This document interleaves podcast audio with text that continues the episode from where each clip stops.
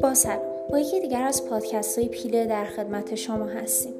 امروز می‌خوایم راجع به لیر ترکیه صحبت کنیم.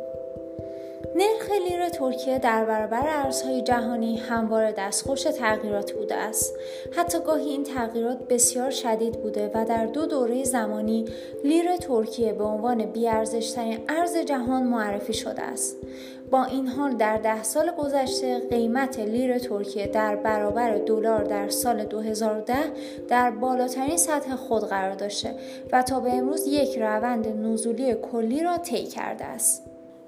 اردوغان در یکی از جدیدترین سخنرانی های خود چشمانداز اقتصاد ترکیه را حضور در جمع ده اقتصاد برتر جهان عنوان کرد.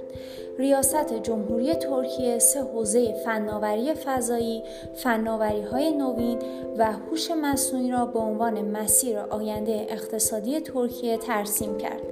به گفته اردوغان نیمی از پروژه های مهم جهانی در حال حاضر در ترکیه در حال انجام است.